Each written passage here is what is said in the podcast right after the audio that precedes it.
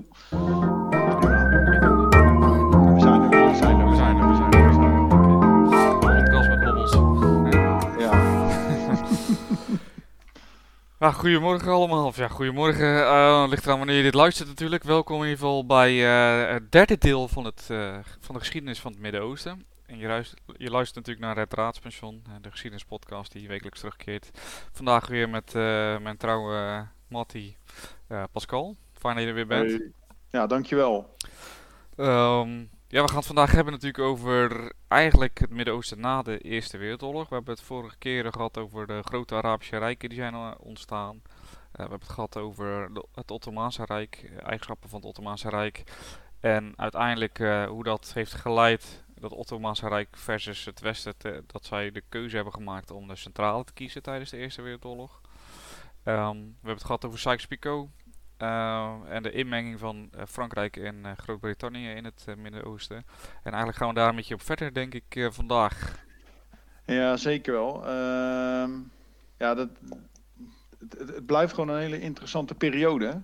Ehm nou goed, de, de, het doel is natuurlijk ook om, om, om ook wat inzicht te geven in hoe, hoe kan het nu zo dat we nu in Europa zo tegen het Midden-Oosten aankijken en waarom het Midden-Oosten tegen ons zo aankijkt. En hoe meer erover gaat lezen, hoe, hoe interessanter het eigenlijk wordt. Eh, nou ja, zoals je al zei, we zijn eigenlijk geëindigd in 1920.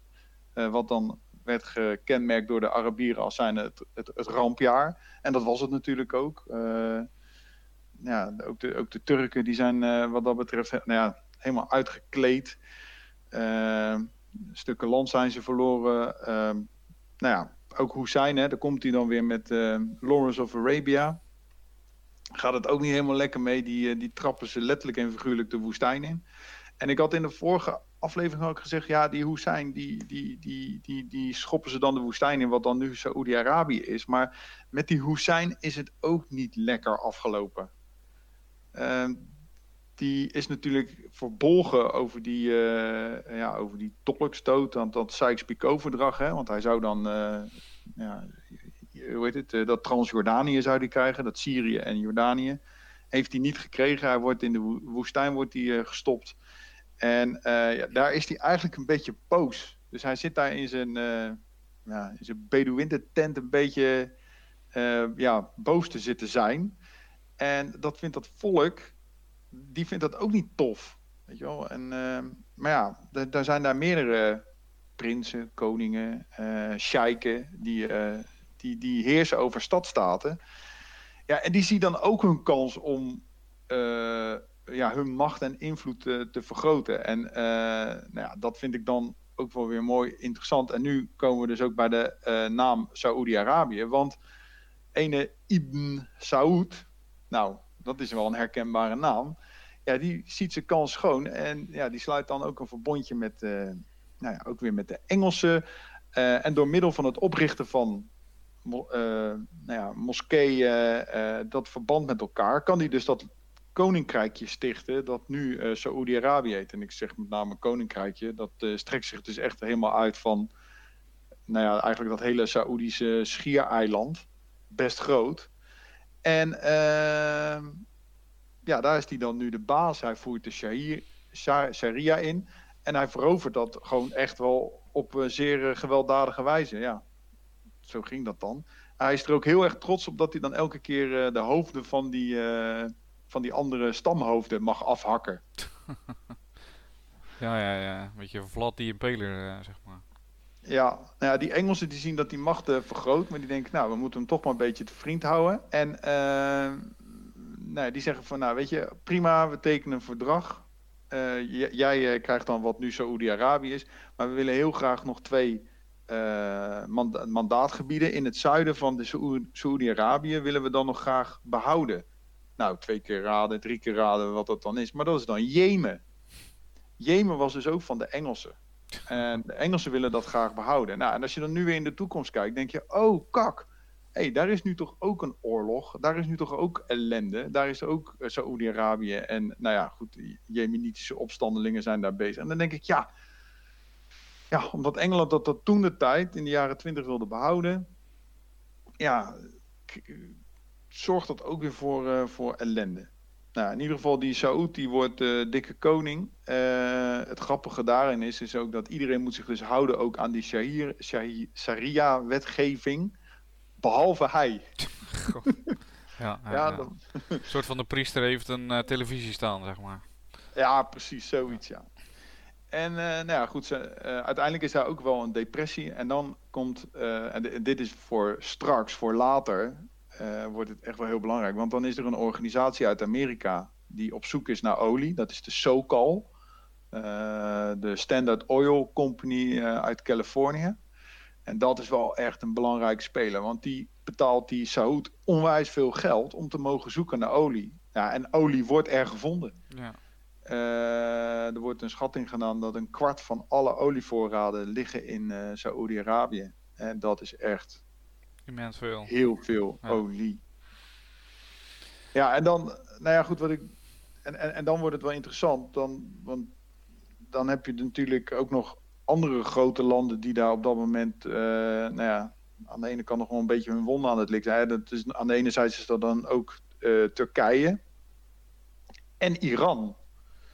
En Iran, ja, daar maken de Britten dan ook weer de dienst uit. Ja, waar op dat moment dan niet, hè? kan je je ook afvragen. Uh, ja, daar komt ene Pavlavi komt daar aan de macht. Die wordt natuurlijk ook wel een beetje door die Britten wordt die geholpen. Maar ja, die Britten denken, ja, wat er dan ook in Saoedi-Arabië gebeurt met het zoeken naar olie, ja, dat, wij moeten daar ook, wij moeten ook een plekje hebben.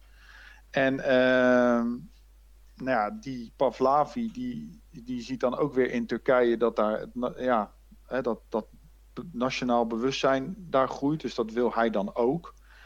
Uh, hij neemt op dat moment neemt hij best wel westerse maatregelen. Hij schaft die sharia schaft die af. Er, er, komt een wetboek naar Frans voorbeeld.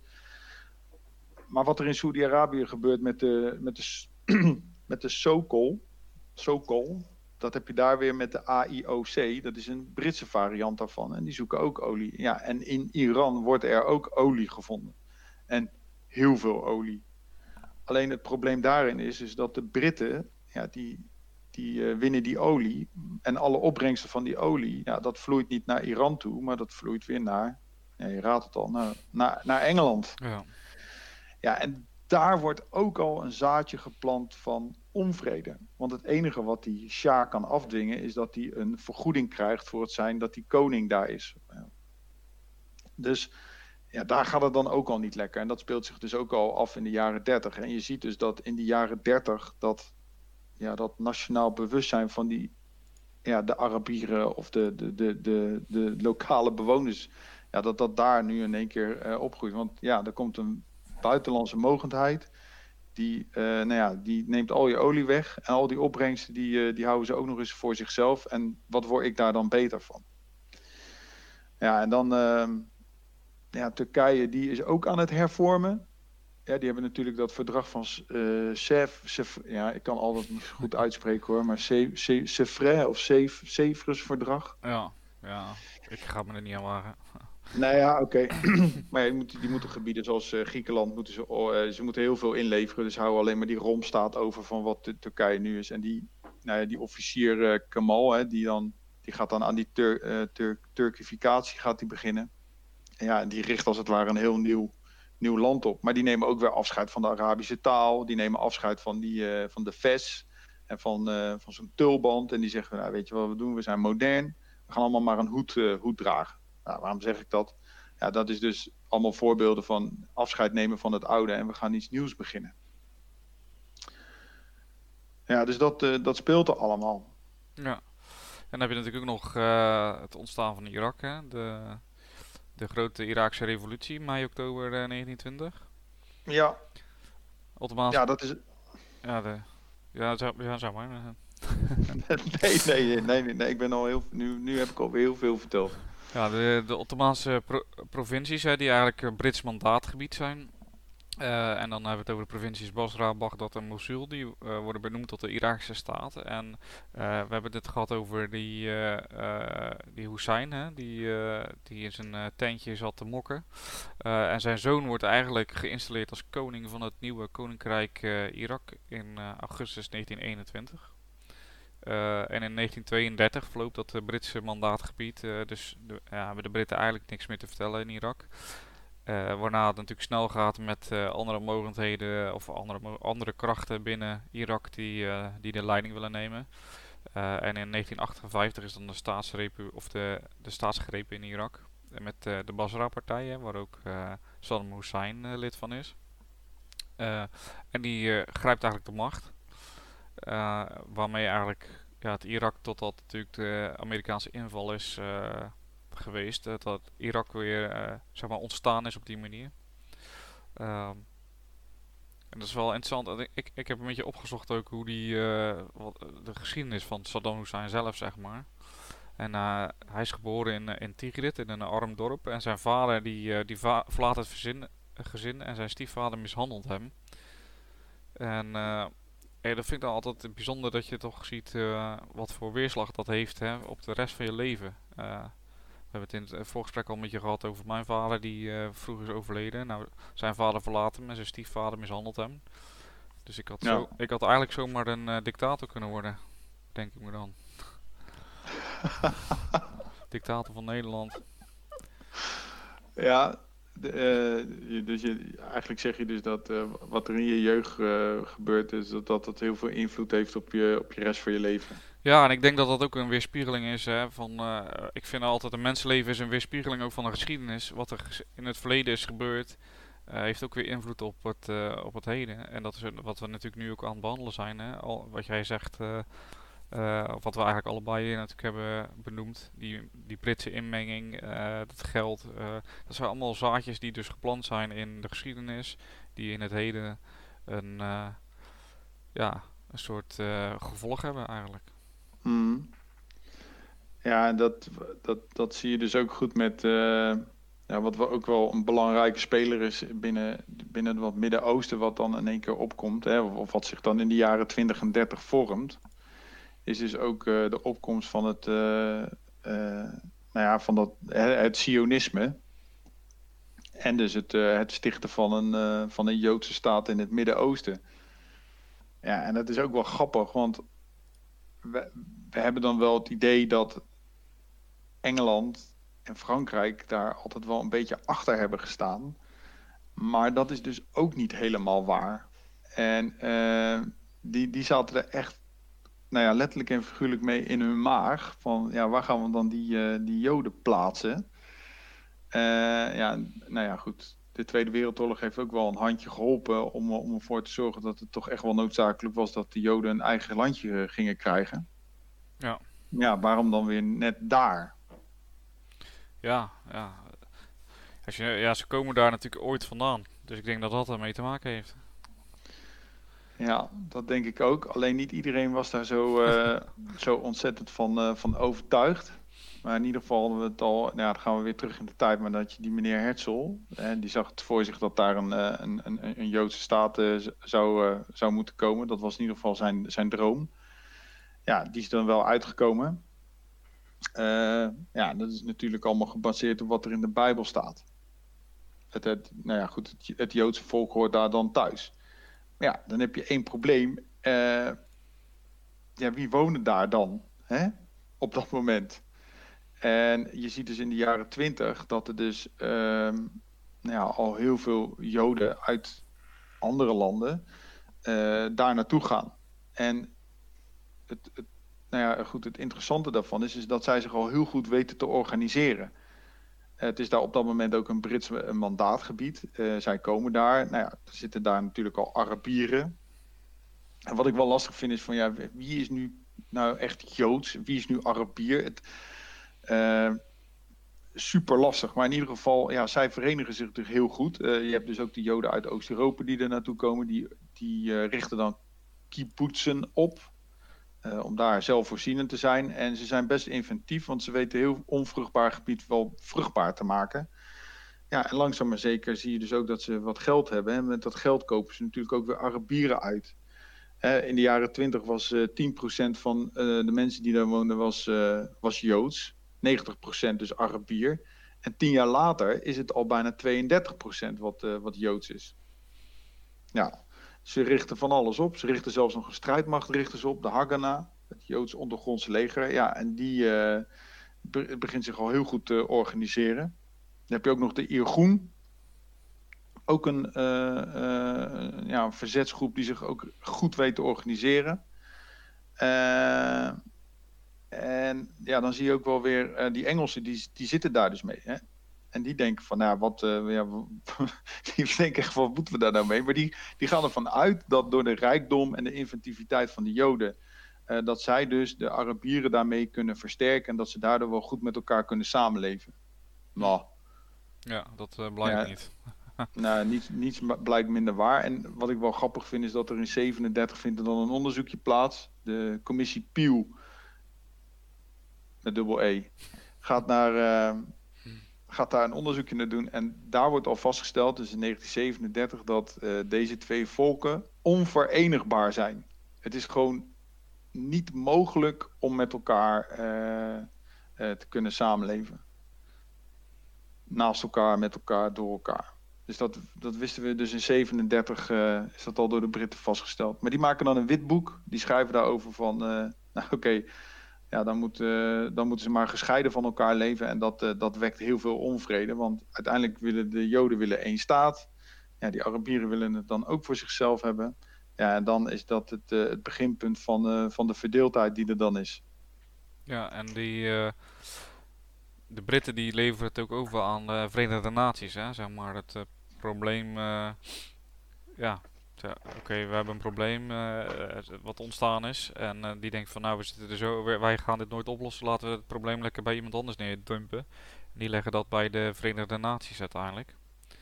En die maken ja. een uh, soort resolutie dat voor mij een twee staten, twee staten oplossing. Dus zowel voor Israël als een Palestijnse staat. Uh, wat de Arabieren natuurlijk totaal niet zint, want die uh, zeggen ja, hoor eens even, dit, wij wonen hier al uh, heel lang en dan komen jullie ineens mengen om met deze bizarre oplossing. En het, het, is wel, ik heb laatst toevallig een artikel gelezen over, um, oh ik weet alweer wat dat was, ik heb zo'n, ik ben natuurlijk lid van een aantal geschiedenisbladen en er was één zo'n blad die vertelde over um, uh, piloten uh, uit Europa, zeg maar. De, uh, Duitse, Amerikaanse, Engelse piloten. Die ingehuurd werden door de Haganah om voor hun te vechten, dus vlak na de Tweede Wereldoorlog. Um, en met hele crappy, veel te dure, slechte vlieg, vliegtuigen, zeg maar, vliegtoestellen.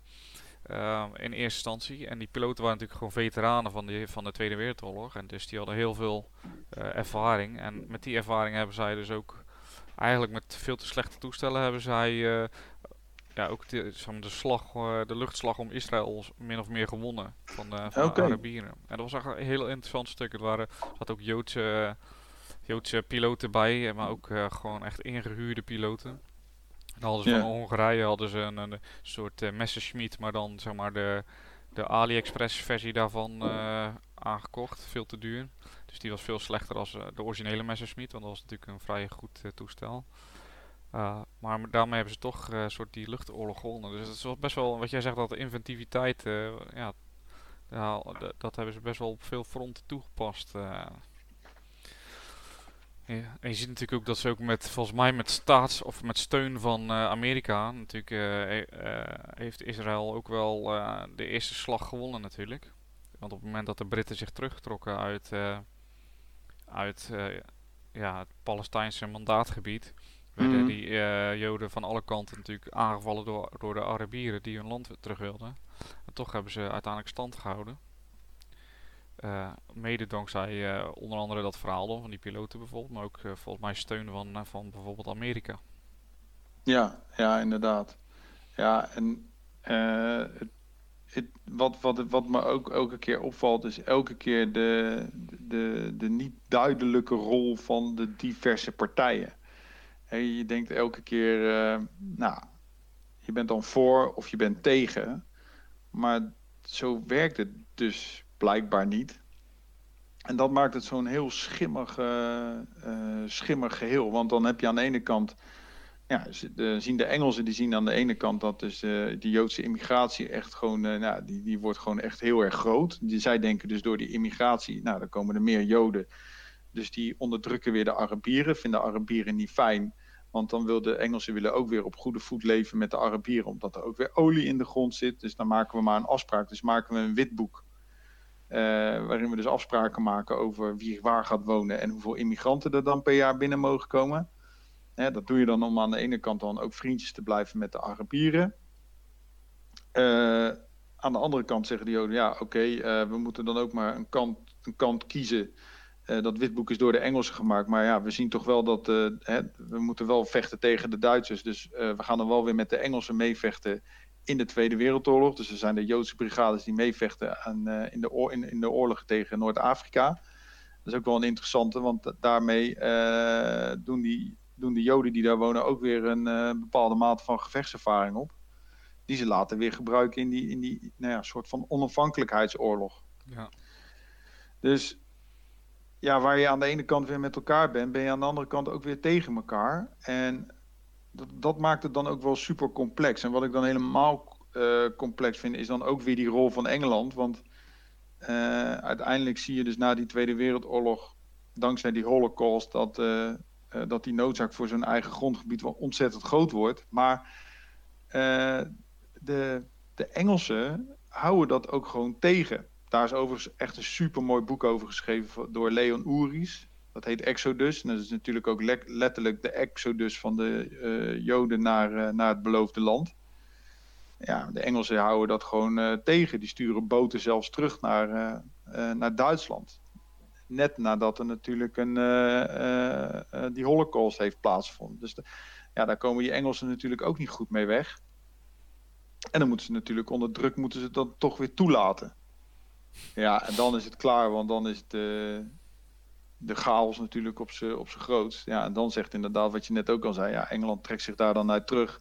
En die legt het dan bij de, v, de net opgerichte VN neer. Van nou, zoek, jongens, we komen er niet meer uit. Uh, we zetten de joker in. We gaan uh, ja. de VN maar inschakelen. Ja.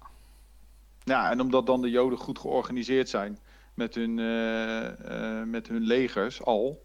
Want dat, daar, daar kan je dan al van spreken. Ja, die, die knokken zich naar onafhankelijkheid. Waarbij ook alweer, ja, daar komen de Joden ook weer niet goed weg. Want, en dat vind ik dan ook weer wonderlijk. Hè? Dan heb je inderdaad, zijn er 6 miljoen Joden zijn dus hè, nou ja, vernietigd. Maar aan de andere kant, met de oprichting van je staat kom je er ook niet helemaal lekker bij weg. Want uh, Ben Gurion ja, moordt ook gewoon een dorpje uit. Ja. En, uh, en, en, dat vind ik dan het, het, het meest wonderlijke. Dat, uh, hè, dat, wanneer rechtvaardigt het dat? Nou, ik denk nooit. Maar ehm, ja, dat vind ik een lastige te begrijpen. Ja, ja, ja. ik ook. Uh, het is. Ik, ik moet daar ook altijd aan denken op het moment dat we het hebben over politionele acties bijvoorbeeld. Dan moet ik ook altijd daarover denken van ja, hoe kunnen wij dan nou rechtvaardigen als we net vijf jaar bezet zijn door een uh, vreemde mogendheid, dat wij dan net daarna weer zelf maar, een gebied gewoon weer compleet gaan, uh, gaan bezetten. Je, hoe rechtvaardig je dat in vrede? Ja, dat is, uh, ja, dat, dat vind ik nou, dat, dat is een hele mooie vraag. Ik was ooit in, uh, op die day en daarmee, die day is natuurlijk echt wel het punt in de geschiedenis waarvan we zeggen, ja, daardoor zijn wij dus bevrijd. Kan je ook allemaal wat van vinden natuurlijk. Maar aan de andere kant gaf ons dat ook wel weer de kans om inderdaad, net wat jij zegt, om in, in Indonesië dan nog steeds de kolonisator uit te hangen. Ja. Ja, kan je ook afvragen van ja, in, in hoeverre waren dan de Indonesiërs vrij en wat is dan vrijheid? En hadden die dan democratie? En mag je je afvragen of je als, als, als land een ander land mag bezetten om daar uh, de vruchten van uh, te plukken? Maar dat, ja, dat vind ik, ma dat, dat intrigeert me mateloos. Ja, toevallig um, heb ik, uh, zeg maar, na, na, onze eerste aflevering, die woensdag, is een, uh, een special uitgekomen van de podcast met, uh, met daarin Donnie, Michael en Kevin. En daar hebben we het ook gehad over. Op een gegeven moment kwam er een beetje op van ja, het blijkt toch twee verschillende dingen te zijn om een bepaalde um, hoe zeg je dat, ideologie aan te hangen. Maar als er dan om gevraagd wordt, om die dan ook zeg maar te volgen. Hè, kijk bijvoorbeeld naar Hongkong. Uh, voor mij ging het daarover. Uh, Hongkong die uh, nu in de transitie is om terug te gaan naar China. Waarbij ja. ja de, de vrije rechten die Hongkong is, al natuurlijk steeds verder beperkt worden tot het een, net zo'n dictatuur wordt als, als China. Waarvan mm. heel het Westen zegt van ja, China, dat mag je niet doen. Maar vervolgens gebeurt er niks. Dus het enige wat ze doen is zeggen het mag niet. Maar om dan die ideologie, zeg maar, en ja, om daar dan echt iets, ook zeg maar actie op te ondernemen of zo. Ja, dat, dat gebeurt er niet. Ja. En dat is hetzelfde eigenlijk als je kijkt naar uh, de Franse president Macron, die dan uh, uh, heeft gezegd van ja, weet je, we zijn tegen, het radicale, tegen de radicale islam, hè, tegen, tegen de, terroristische tak ervan. En als je de, weet je, daar, die ga ik hard aanpakken. En dat er eigenlijk maar één land is in, uh, in de wereld die, die steun heeft betuigd aan uh, Macron en de rest niet. Waarschijnlijk omdat ze bang zijn uh, voor ja, de gevolgen daarvan. Mm. En het is ook wel grappig, weet je welk land dat was die Macron steun heeft betuigd? Nee. Moet je, je mag twee keer halen. God. Nee. ja, ik denk Rusland. Nee, nee, nee. Nederland. Oh, Nederland. Ja. Oh ja, joh. Ja. Uh, Mark Rutte was uh, een van de weinige, of de enige wereldleider die zei dat ze bestaan samen met uh, onze Franse collega tegenover de, de, radicale islam, zeg maar.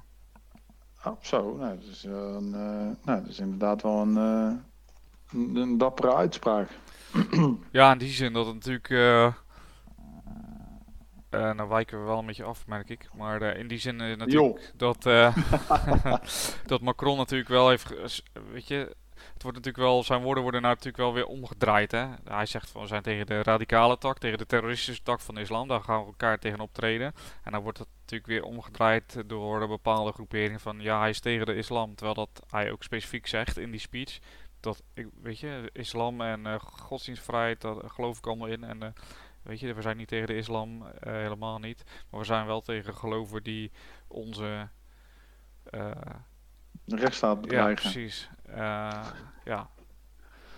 Dus als je dan als islamiet vindt dat, je, dat hij dan tegen de islam is, dan eigenlijk zeg je daarmee dat de islam dan tegen de rechtsstaat is. Terwijl ja, precies. volgens mij niet ja. zo hoeft te zijn. Maar goed, dat is dan weer een tweede. Ja. Dat dus. Nou, ik vind dat helemaal niet zo ver, uh, ver afwijkt. nee. Maar dit is uh, ja, toch ook wel het uitroepen van de Joodse staat dan op een gegeven moment. Uh, ja, dat is natuurlijk ja, een, een splijtswam in, in, in dat Midden-Oosten. Ja. je ziet dat die Arabische landen zichzelf ook niet zo goed kunnen. Kijk, wat je elke keer ziet is ja, nou ja, dat de, die, Joodse, die, die, die Joodse gemeenschap die daar dan zit, die, die, weet zich goed te organiseren. Maar ja, denk je, ja, hoe, hoe, kan dat dan? Want elke keer als je dan er iets over leest, dan blijkt dus dat die Arabieren zich allemaal niet zo goed kunnen organiseren of willen organiseren.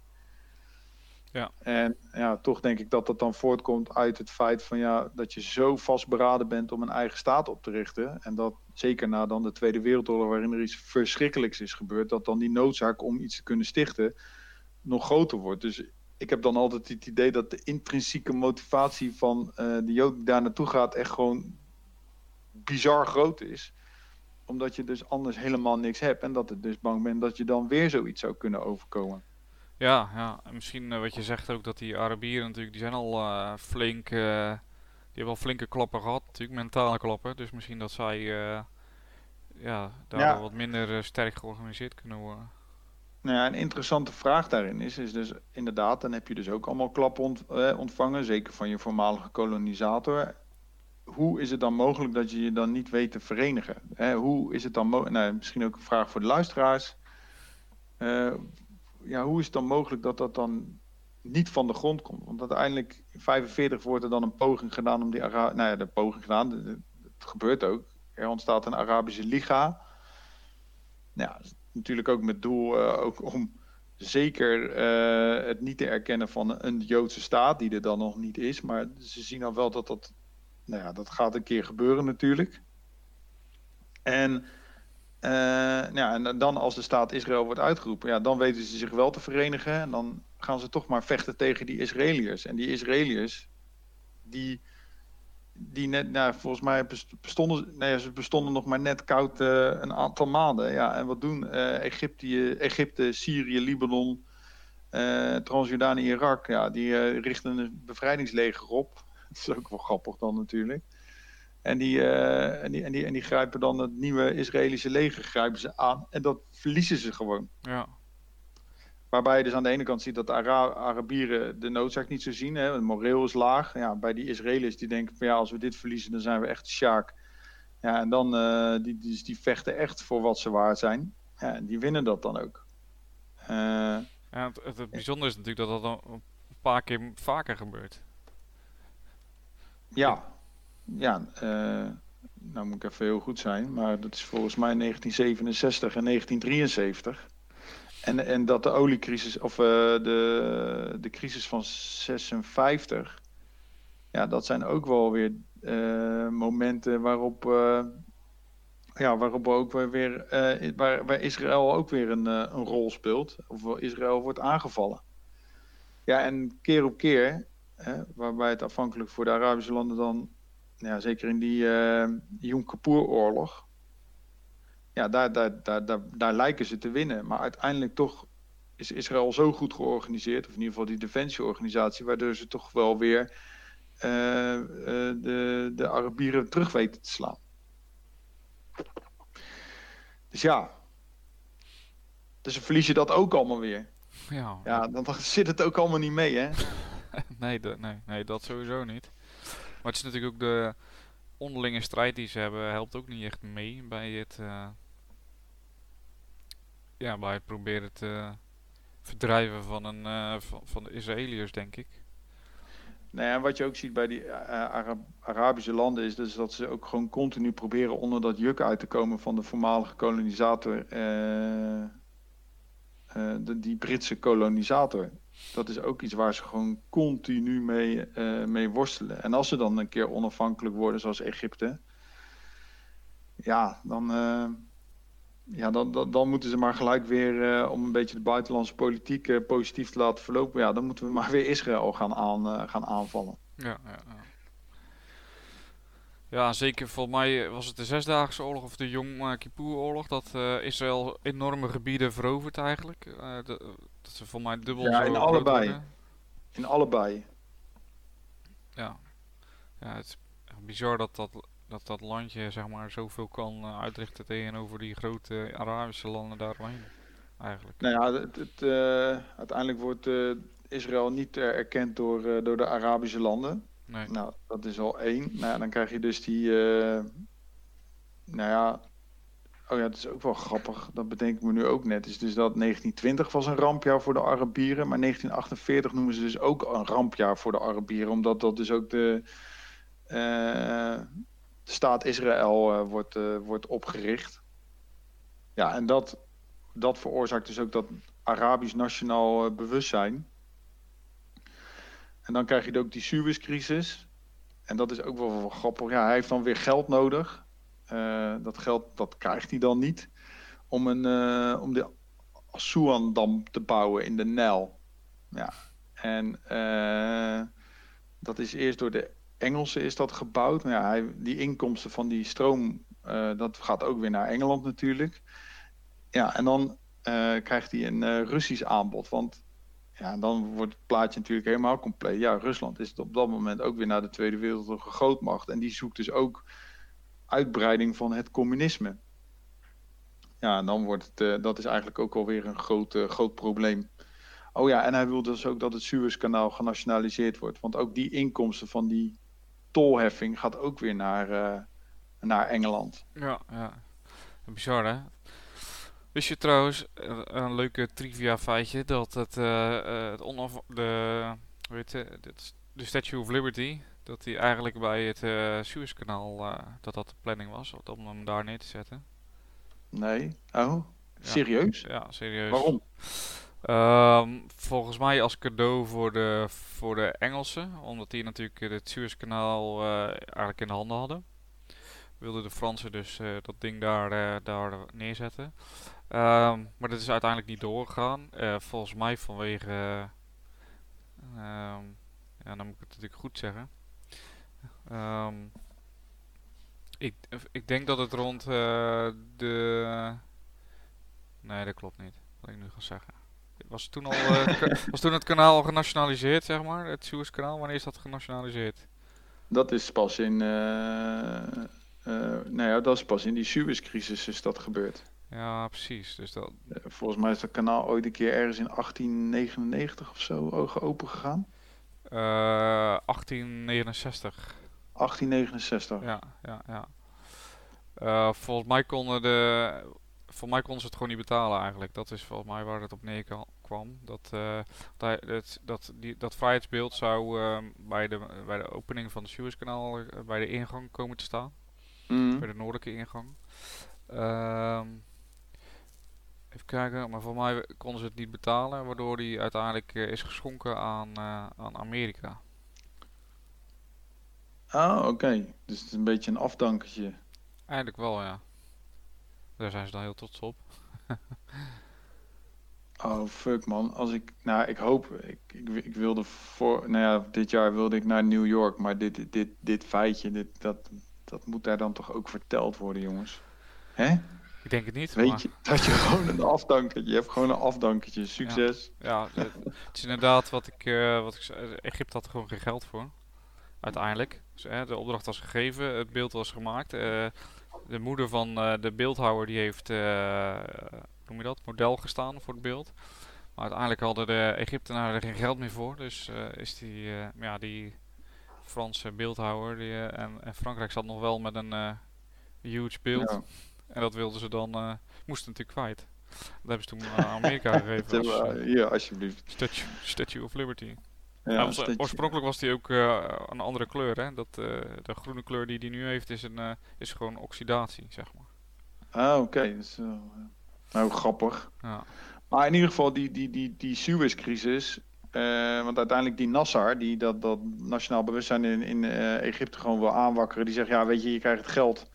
Wij willen de opbrengsten van dat Suezkanaal en we willen dat die Assuan-dam wordt gemaakt. Nou, de Russen gaan zich ermee bemoeien. Nou, die Engelsen helemaal over de zeik. Maar ja, natuurlijk, die Engelsen zijn op dat moment ook gewoon een rijk in verval. Hè? Al die koloniën, die, eh, die, die, ja, die storten in. En dan heb je die minister-president Eden. Ook briljant in de crown, hè.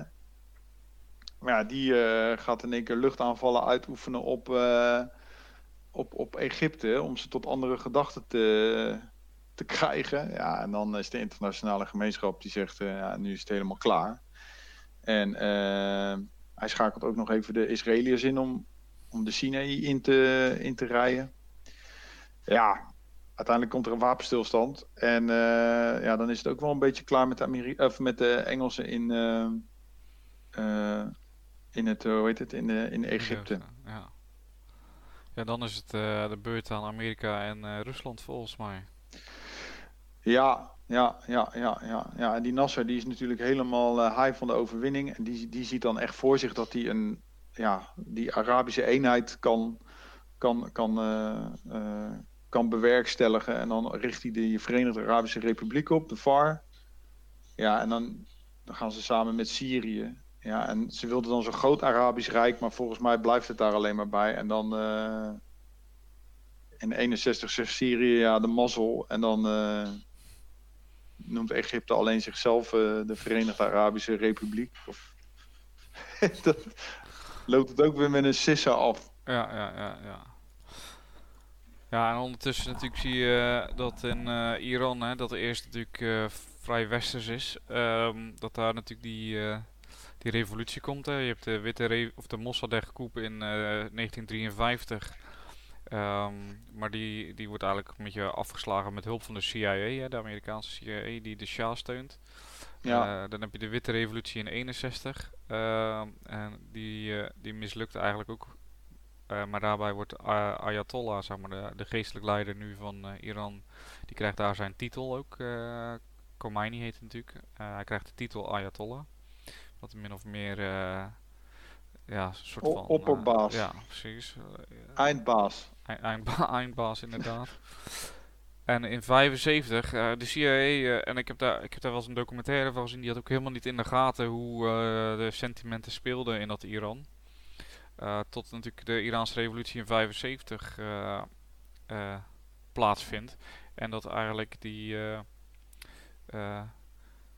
die Mossadegh-partij, zeg maar, dat die, die, Iran, die, die islamitische partij onder leiding van Ayatollah eigenlijk de macht overneemt. En die Shah verband en er eigenlijk weer een islamitische staat van maakt van het, uh, van het Iran. Dus dat is ook, weet je, dus daar speelt dan ook uh, natuurlijk, daar komt dan ook zeg maar die uh, weer anti-westerse sentimenten, hè, want de islamieten en Ayatollah Khomeini die geven natuurlijk het westen de schuld van, van het morele verval van, van Iran. Daar komt bij dat tijdens de eerste Irak-Iran-oorlog um, in 1980 dat het Westen Irak steunt. Uh, oh ja. Dat is ook wel een bijzondere natuurlijk. Uh, maar dat heeft ook wel als doel dat uh, ja, Irak die stelt, um, die heeft zeg maar de scheepvaartroute naar de Perzische Golf in handen. En die willen de westerse mogendheden willen eigenlijk die route natuurlijk veilig houden om hun olietoevoer veilig te stellen. Uh, waardoor zij dus Irak steunen in plaats van uh, Iran. Hmm. Dus ja, ja. dat uh, zit ook niet echt lekker bij Iran, uiteraard. Nee, dat kan ik me voorstellen. Dat, dat vind je ook niet tof. Ja, en dan, ja, dan, dan gaat het echt wel helemaal los. Hè? Want dan krijg je inderdaad nou ja, ook die, nog die, die jaren 70 en jaren 80 waarin het zich allemaal afspeelt. Ja, en dan zie je gewoon dat de, de, de chaos gewoon compleet is. En dat, uh, ja, ik weet niet. Dat de, de, het interessante daarvan is, vind ik, van ja, hoe kan het dan in één keer zo zijn dat dat. Hoe kan dat dan zo zijn? Hoe ja. zijn? Jongen, jongen. Ja, echt, gebeurt gewoon. Ja, maar dat dat. Ja, hoe kan het dan dat inderdaad allemaal in dat soort landen dictators aan de macht uh, gaan komen? En dan is het interessant om te weten van jou, hoe zijn die daar dan zo in het zadel geholpen? Want de trend is, nou, je ziet dan dat er een soort hè, koningen komen, of dat er een dynastie is die ze aan de macht helpen. Dan vervalt die kolonisatie, dan valt dat allemaal weg en dan ontstaat er een soort machtsvacuum en dan komen er dictators aan de macht. Ja, dan vind ik het interessant om eens te weten van, nou ja, wie zit daarachter? Hoe ja. kan dit? Ja, dat is een goede vraag. Uh, ja, ik voel een deel 4 aankomen. ja, ik denk dat we dat misschien maar moeten doen, want we, zitten, we zijn al aardig bezig. Zullen we er gewoon nog een deel 4 aanplakken? Ja joh, maak het tijd joh. Dat mogen we toch zelf bepalen? Ja toch? Ja. Doen we dat gewoon. Nee, is goed. Doen we. We hebben het uh, dus vandaag eigenlijk, uh, ja, we zijn een beetje wel een beetje heen en weer gesprongen. Maar we hebben het vooral gehad over uh, Israël, denk ik, en het ontstaan daarvan. Ja. Wat dat gedaan heeft met de Arabische wereld eromheen. de rol van Engeland natuurlijk in het Midden-Oosten. die niet altijd even glorieus mooi is. Um, dus ik denk dat we volgende, volgende aflevering een soort... Um, einde eraan moeten breien aan het, uh, de jaren 70, 80, 90 nu. Zeg maar. Ja, naar nu hè. Ja. ja. Ja, maar dat is ook wel helemaal dan in de lijn, hè, want dan heb je het over de, de, meer en meer de inmenging van Rusland en Amerika. Uh, nou ja, de val van die dictaat, dictators, ja. Dictatoren. Uh, ja, en dan die nieuwe Arabische lente natuurlijk. Ja. ja. En hoe het er dan nu aan voor staat, is dat, dat, dat zou zeg maar de leidraad moeten zijn. Ja. Nou, dan gaan we dat doen uh, volgende week. ja, lekker hoor. Okay. Nou, ik heb er nu al zin in. Ik ook. Ik ook. Ik ook. Leuk. Serieus. Hey, uh, nou Pascal, bedankt weer voor je, voor je inbreng. Um, ik hoop dat uh, de luisteraars het ook interessant vonden om te luisteren. Uh, mochten jullie nou vragen of opmerkingen of aanvullingen hebben, stuur ze dan naar uh, geschiedenis.paulushistoricus.nl. Um, alle opbouwende kritiek is altijd welkom natuurlijk. Ja. um, en dan horen jullie ons volgende week weer met het, uh, denk het ja, ik beloof het niks, maar ik denk het laatste deel van, van uh, onze serie over het Midden-Oosten. Um, dus tot volgende week. Oké. Okay. Hoi.